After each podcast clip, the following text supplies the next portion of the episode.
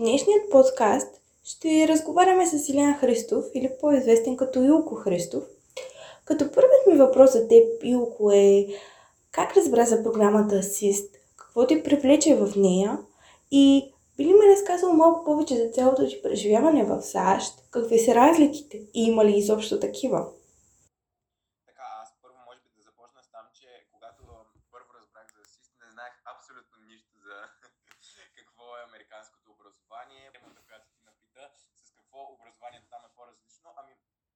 Казал, че тук образованието там като цяло е коренно различно от образованието в Европа като цяло. В България по-скоро се следва европейския модел. Та в Америка това, което е различно, е всъщност, че там много голяма част от, от часовете ти си ги избираш сам.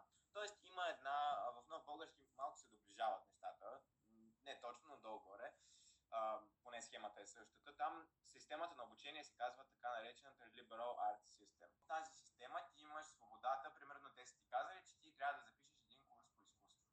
Само, че курсове по изкуство, нали сега има изобразително изкуство, има музика, има пеене, има актьорско майсторство и ти си избираш всъщност един от тези всичките курсове. Има фотография, си спомням. Има двама учители, които преподават фотография. Ти можеш да избереш дори при кой учител да отидеш, т.е. доста свободно в, тази, в това отношение.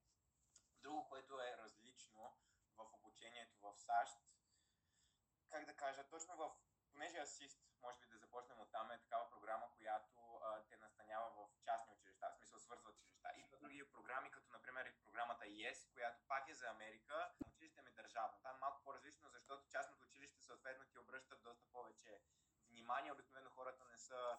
Нали, виждали сме по американските филми как а, а, примерно има някакви доста големи, как да кажа, побойници в другите училища. Там в САЩ има доста проблеми с насилието, честно казано.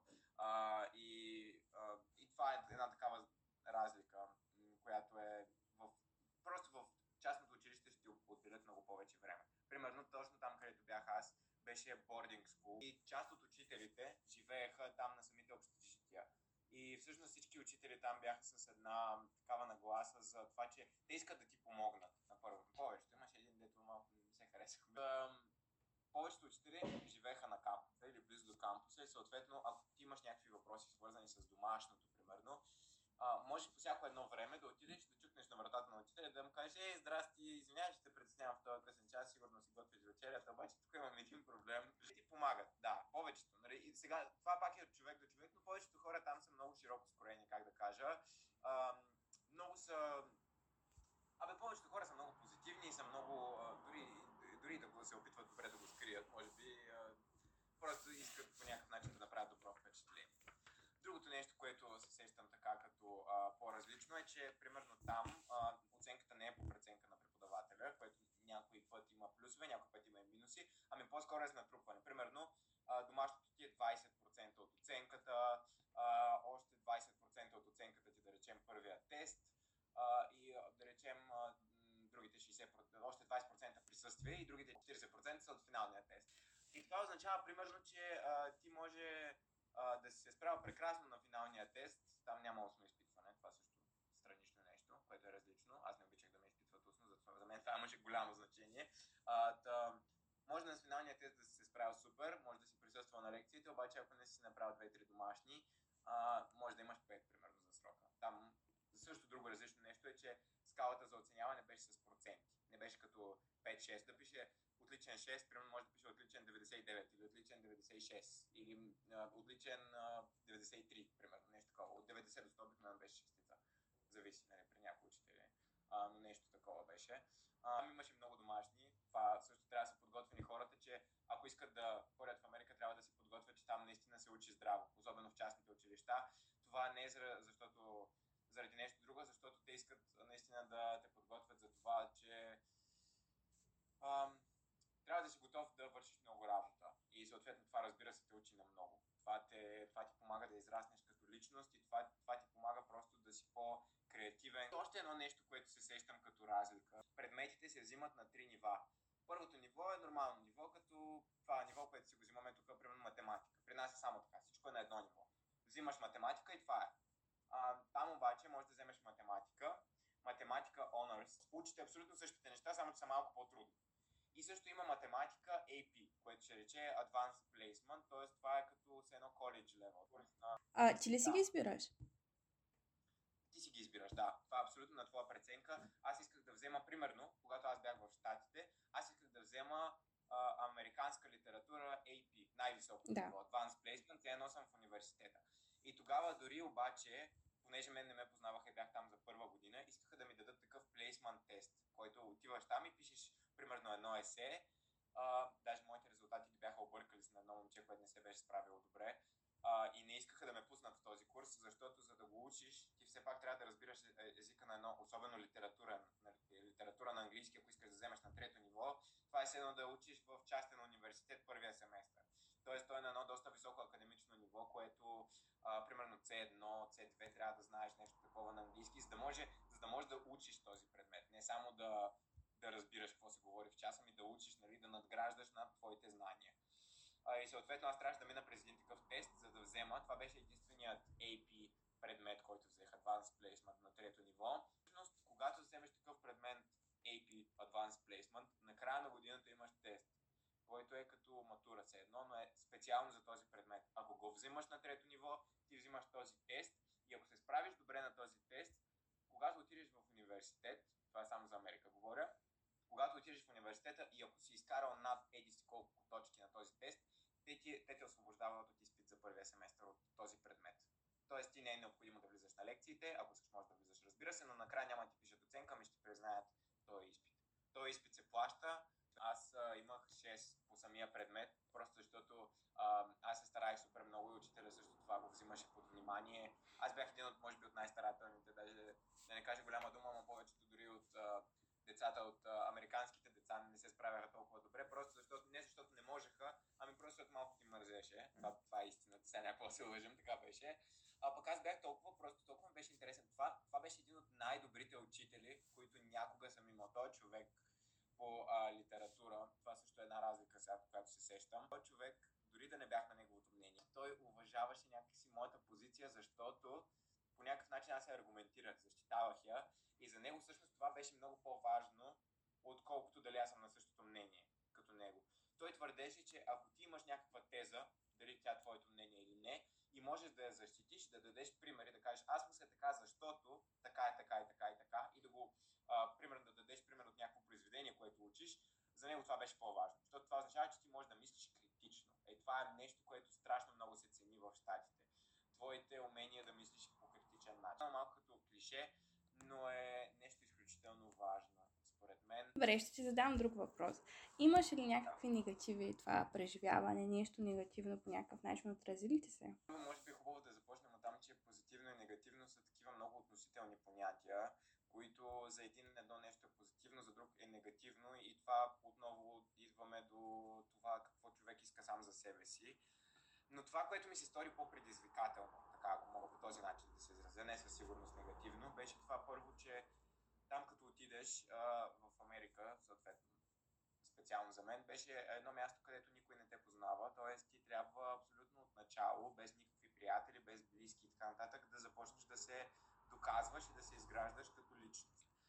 Това не е негативно, а просто е предизвикателно, малко по-трудно и малко по ам, енергия отнемащо, ако мога така да се изразя. Второто нещо е, че по път много ми липсваше България. Аз много обичам България. Беше малко по-предизвикателно, особено първите 2-3 месеца при мен, носталгията, да се, а, да се сещаш за родителите си, че, защото това е един малко по-дълъг период и съответно, то, разбира се, ето това е една позитивна страна, примерно, че това много те изгражда като личност. Това, че си бил 10 месеца, да речем, без изобщо да виждаш родителите си, да ги чуваш по един път на ден, някой път нямаш възможност дори един път на ден, защото си заед. Просто има много-много неща, които се случват. А, това от една страна е предизвикателно, защото е трудно, излизаш от зоната си на комфорт. Всяко излизане от зоната на комфорт е в началото неприятно, в началото предизвикателно, но всяко едно такова излизане по някакъв начин те прави по-силен човек, според мен. И това ти дава едно предимство пред твоите, а, как да кажа, пред твоите връзници, защото те няма да знаят какво е да си бил далеч от дома за 10 месеца, примерно, и да не си бил в контакт с приятели. Това по някакъв начин ти дава някакво предимство, защото много твоите връзници няма да знаят какво е да са били 10 месеца далеч от дома това по някакъв начин те прави малко и по-самостоятелен. В началото ти се струва предизвикателно, неприятно и си кажеш, искам да се върна вкъщи, обаче после като го малко и си казваш, аз съм много благодарен, че това нещо ми се случи, защото си свикнал по някакъв начин да се оправиш сам за живота. Това е много важно нещо. А, друго предизвикателно нещо а, беше с това, че там има една изградена система, която е базирана изключително много на правила и норми, да речем, пример. Там има дрес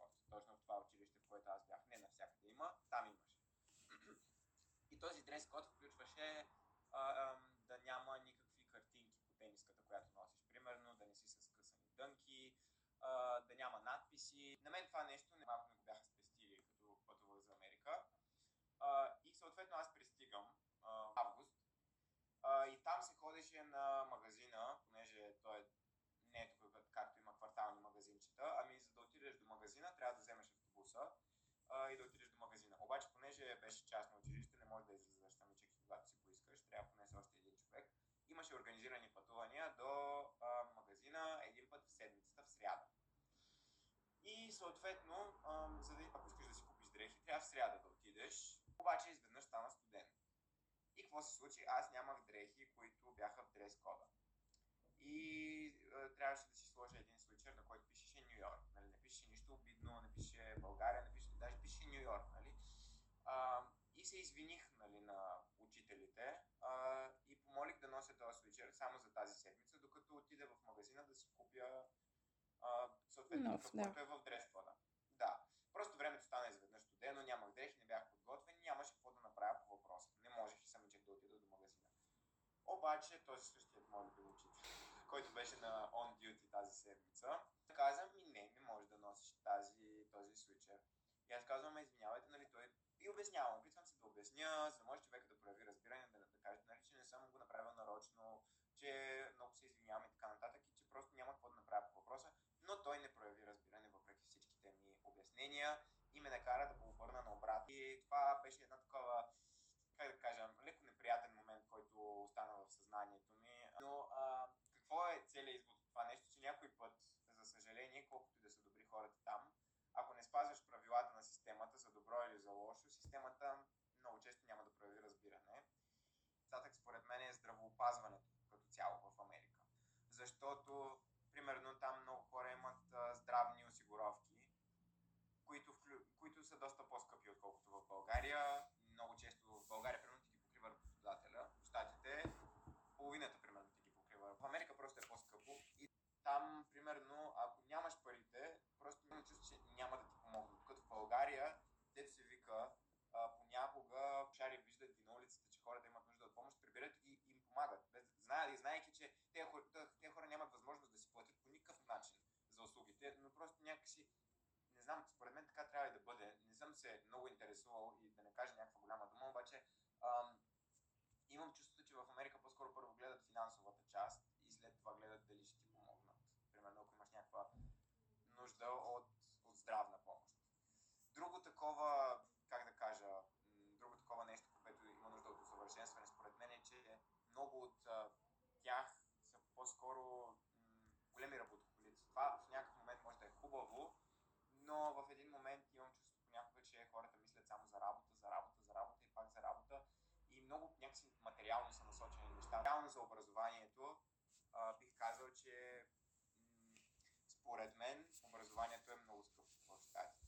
Примерно, на много места в България и в Европа образованието е абсолютно безплатно. В Штатите не стоят точно по този начин нещата. Там обикновено за образованието на едно дете започват да събират и да спестяват пари още от както то се роди.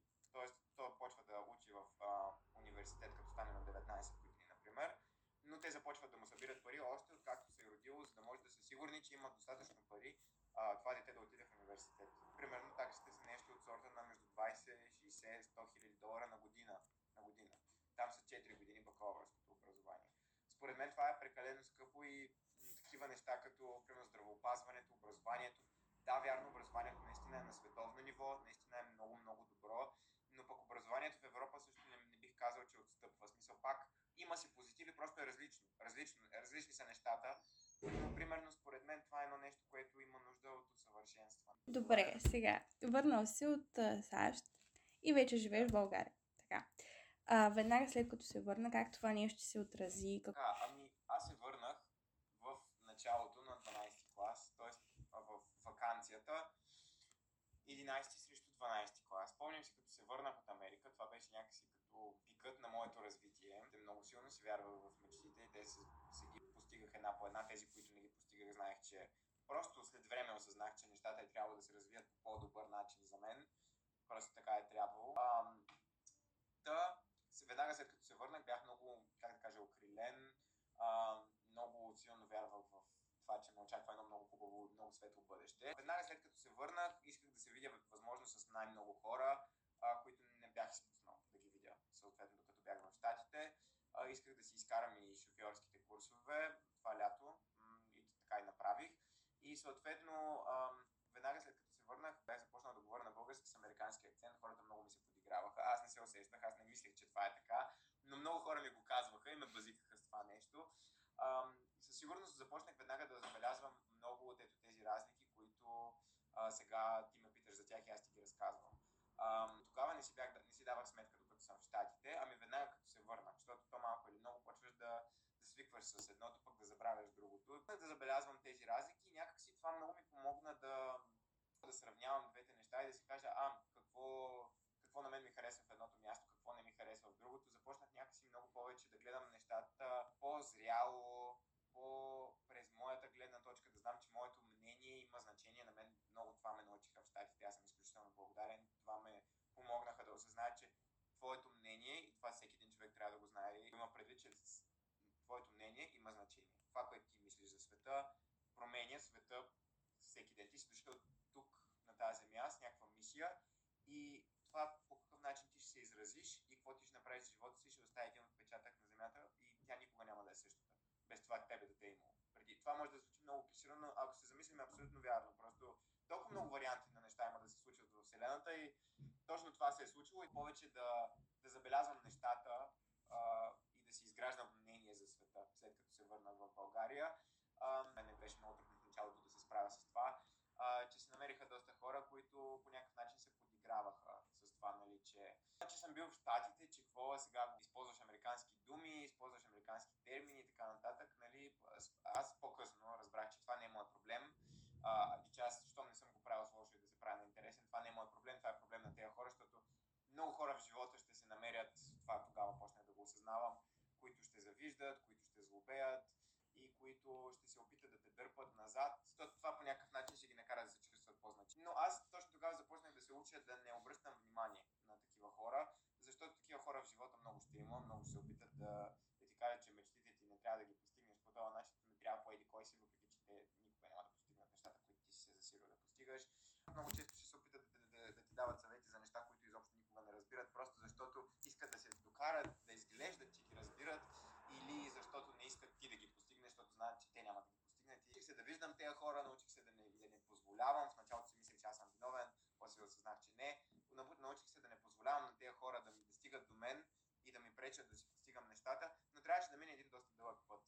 Като се върнах в България, в началото много почнах да се впрягам за тези неща и почнаха някакси да вървят нещата от там надолу, а, бих казал.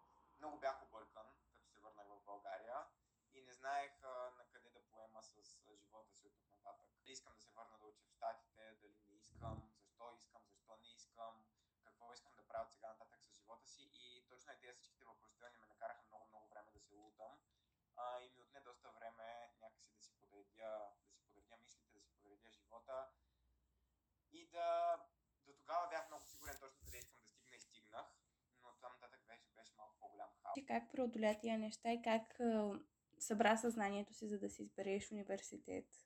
В началото бях малко крайно категоричен за това, че аз ако уча в България, искам да уча в Американския университет, защото допадаше българският метод на образование. Точно заради това, че бях чувал и сега продължавам да чувам за това, че на много места хората не са твоето критично мислене и какво ти имаш да кажеш за света, но по-скоро точно техния определен начин на, на, на виждане за, за това как трябва да решиш задачата. Затова аз бях решил, че ако искам да уча в България, ще уча в Американския университет. После как взех решението да не уча в чужбина. Ам, просто така се бяха стекли обстоятелствата в живота ми по това време, че ам, исках на този етап от живота си да остана в България и да се развивам в България. Сега, ако ме питаш дали бих взел пак същото решение, не съм сигурен. може и да взема различно решение. Не съжалявам за решението, което съм взел, но просто... Абе, имаше страшно много, много, как да кажа, причини, не искам сега да влизам в подробности за всяка една, и лични причини, заради които реших, че искам да остана в България. Малко, може би, минусите на това американското учебно заведение бяха взели превес в моята, в моята преценка. Може би малко емоционално бях афектиран. Запознах се съответно и с някои хора, които много ме вдъхновяваха в България и реших, че искам да остана в България. И съответно бях кандидатствал само в Американския университет. И така се озовах в Американския университет. Какво ми помогна да преодолея цялото това лутане? Ами, още лутане. Нали, то първо, първо бях отишъл да живея в, в София на едно място.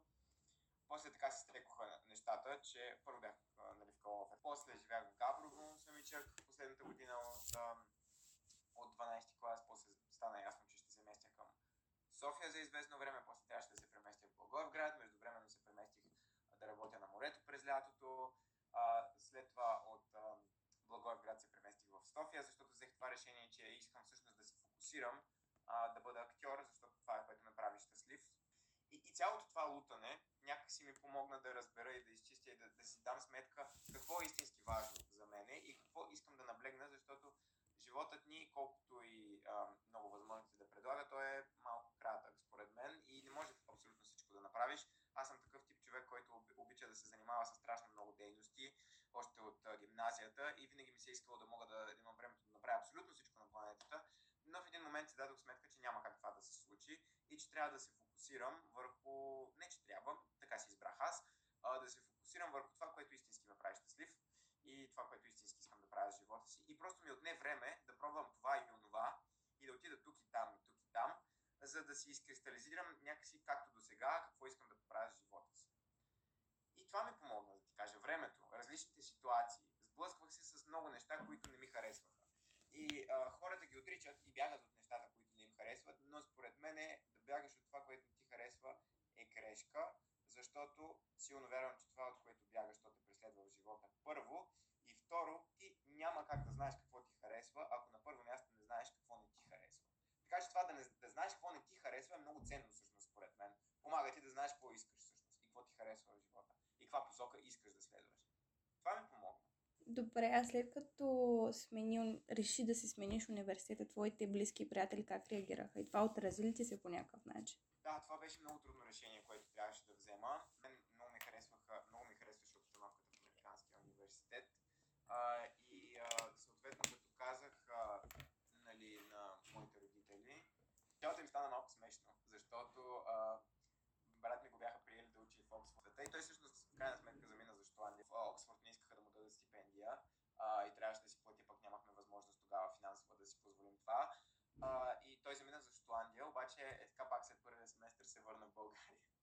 И на, на майка ми и стана много забавно. Защото вика, еми, явно не ви върви на, нали, на, а, просто явно и двамата сме такива тип хора, дето пробваш нещо и виждаш, че нещо друго в момента искаш също да пробваш и ако не го пробваш, съжаляваш.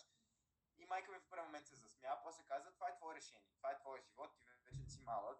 Първо, че най-малкото аз самичък си плащах образованието. Моите родители, специално за Американския университет, не са ми помагали финансово. Аз си работех и всичките пари, които трябваше да си платя там за семестъра, сам съм си ги изкарал. А, така че тя каза, аз нямам никакво нали, намерение нито да те спирам, нито да те разобеждавам. Помисли си хубаво, това ли е наистина, което искаш да направиш. Баща ми също по същия начин реагира. А, близките ми, тези, които бяха в София, им стана странно в първия момент, а, защото а, може би така изглежда, особено в социалните мрежи. Понякога в социалните мрежи показваме само най-добрите неща, които се случват в живота ни, само успехите ни. Хората си изграждат едно такова мнение, че животът ти е перфектен и че всъщност никакви такива съмнения няма в живота ти и никакви такива, как да кажа, никакви такива лоши, не лоши, ми предизвикателни моменти не се случват. А те всъщност си вървят просто, нали, като не ги споделиш, хората си мислят, е, той, той човек винаги знае точно какво иска да постигне в живота.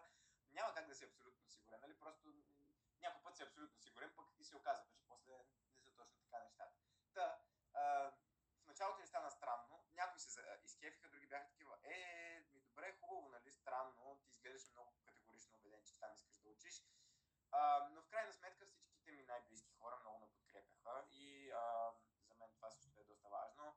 А, някакси като чувстваш подкрепа, особено от най-близките хора, а, всичко ти се струва възможно и всичко някакси ти се струва все навървиш в правилната посока. И това е много важно.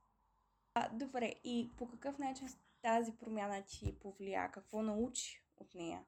Най-важното нещо, което научих от тази промяна е, че е много важно да имаш смелост да изразяваш позицията си, дори когато много хора биха те посочили с пръст и биха казали, че това е разочароващо и че трябва като си взел някакъв избор и да си се, да си, как да кажа, да си се държиш с този избор.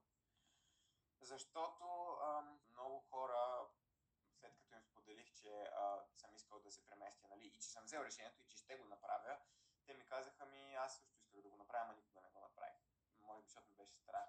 И това най-важното нещо за себе си, което научих, беше, че не трябва да се страхуваме заради мнението на околните или за мнението на обществото, а ние да си следваме това, което чувстваме вътре като правилно. Добре, финален въпрос. Какво ще посъветваш хората, които нямат тази смелост, които се страхуват от промяната, а пък имат реална нужда от нея? Това, което бих посъветвал хората като цяло, е да не се страхуват от промените, защото нали, малко звучи така лесно за правене, малко по-предизвикателно, е, но ние живеем в един век, в който всичко се променя всеки ден. Абсолютно всеки ден. До преди 100 години не е имало самолети. Ти можеш ли си представиш днескашния живот без самолети? Коли не е имало? До преди 20 години имахме телефони Nokia с копчета и тъчскрин не беше чуван никъде по света. И само за 20 години ние толкова много сме напреднали и това се е случило точно защото живеем в един век, в който промяната е просто част от ежедневието. Постоянно се случва, абсолютно всеки ден покрай нас е. До преди две години беше модерен YouTube, днес е модерен TikTok просто особено създателите трябва да са много гъвкави, ако искат да продължават да градат аудитория. Отново бих го свързвал с това, което казах по-рано. Ако ние се страхуваме нещо от нещо и бягаме от него, то постоянно ще ни се случва и ние вместо да се научим от него, просто ще се опитваме да продължим да бягаме от него и то ще продължи да ни преследва, без ние дори да си даваме сметка за него. А вместо да се страхуваме от едно нещо, е много по-лесно просто да го приемем и да видим нещата такива, каквито са наистина. А, дори те да не ни. И да не се страхуваме, че може нещо да не ни хареса, защото първо, ако не пробваме, никога няма да разберем. И второ, обикновено хората, които ще ни посочат с пръст и ще ни обвинят за това, че сме опитали и че не са ни се получили нещата, това са хора, които никога няма да имат смелостта да опитат. А, и, и, и такива хора ние нямаме нужда в живота си. Ние, просто това не са хора, които по някакъв начин ще допренесат за нашето развитие. И колкото повече пораства един човек, толкова повече се дава сметка, че хората, които са покрай него, ам, обкръжението, приятелите му, имат много голямо значение за това какъв ще е самият човек. Ам, затова това, което бих посъветвал е много внимателно човек да си избира обкръжението и да си оттам да започне, да избира внимателно обкръжението си, да види как се чувства в това обкръжение, дали хората биха го обвинили, ако той направи някаква такава промяна в живота си или ако се осмели да мечтае за това, че иска да спечели, примерно, някаква голяма стипендия да отиде в Штатите, да види дали хората по някакъв начин биха му помогнали го, биха го окоръжили, защото те няма как да, да ти напишат мотивационното писмо вместо тебе, разбира се, от тебе трябва да дойдат тези неща. Но дали тези хора по някакъв начин биха му били някаква морална подкрепа? Ако това не е така и ако живееш с хора, които по-скоро биха те обвинявали и те сочили с пръст, може би по-скоро е хубаво да се замислиш дали тези хора наистина са ти приятели. И дали по този начин, докъде ще стигне живота, защото айде тази възможност ще пропуснеш, ще пропуснеш следващата, обаче възможност има покрай нас всеки ден, ако умеем да се слушаме в тях и живота си минава. Ние изпускаме възможност след възможност, възможност след възможност и всеки един ден, който минава от нашия живот, никой никога повече не може да го върне. Това звучи много клиширано, но ако, ако наистина човек за една, за една минута просто спре и, и се замисли за това колко е ценно нашето време и как той няма да се върне, поне не в този живот, ще се преродим най-вероятно някой ден и ще дойдем пак тук на тази земя, ако не сме си научили уроците. Но а, този ден, който днес е минал, ти си го посветил на нещо и струва ли си това нещо? Е хубаво, може би, може би бих се посъветвал а, всеки ден хората, е така за една минутка преди да заспят, да си дадат някаква равносметка. Какво направих днес? Това по някакъв начин помогна ли ми за това какъв искам аз да бъда, какъв си представям да бъда в живота си. И ако това нещо не е така, може би бих посъветвал хората да преосмислят кои са им приоритетите в живота а, и а, пари се изкарват, но време не. Това само бих могъл да кажа. И единственото нещо, което може да им се случи и от което би трябвало да се боят, когато пробват нови неща, те се опитват по някакъв начин да направят крайна сметка, след време човек е благодарен.